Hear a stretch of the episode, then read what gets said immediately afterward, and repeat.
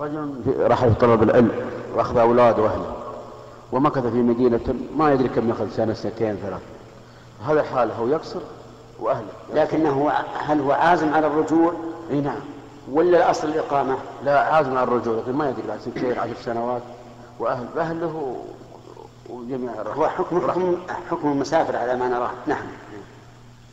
انه ما دام عازم على الرجوع لكن ما قيد ب- بوقت فحكمه حكم المسافر الاهل يجمعون ولا اصبر يقصرون اصبر اذا كان حكمه حكم المسافر فالرجل يلزمه ان يصلي مع الجماعه لكن اذا فاتته الصلاه فله ان يقصر والنساء لهن ان يقصر أما الجمع فالأفضل أن لا تجمع النساء لأن الجمع لا ليس بسنة إلا عند الحاجة إليه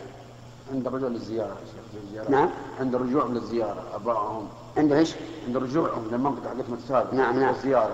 عند رجوع لا لا عند رجوعهم إلى وطنهم لا لا يقصرون الزياره يرجعون ولو ولو كان لأنهم لا زالوا مستوطنين هناك اذا راح هناك يكون يجي يصلوا صلاه كامله نعم نعم صلاة كاملة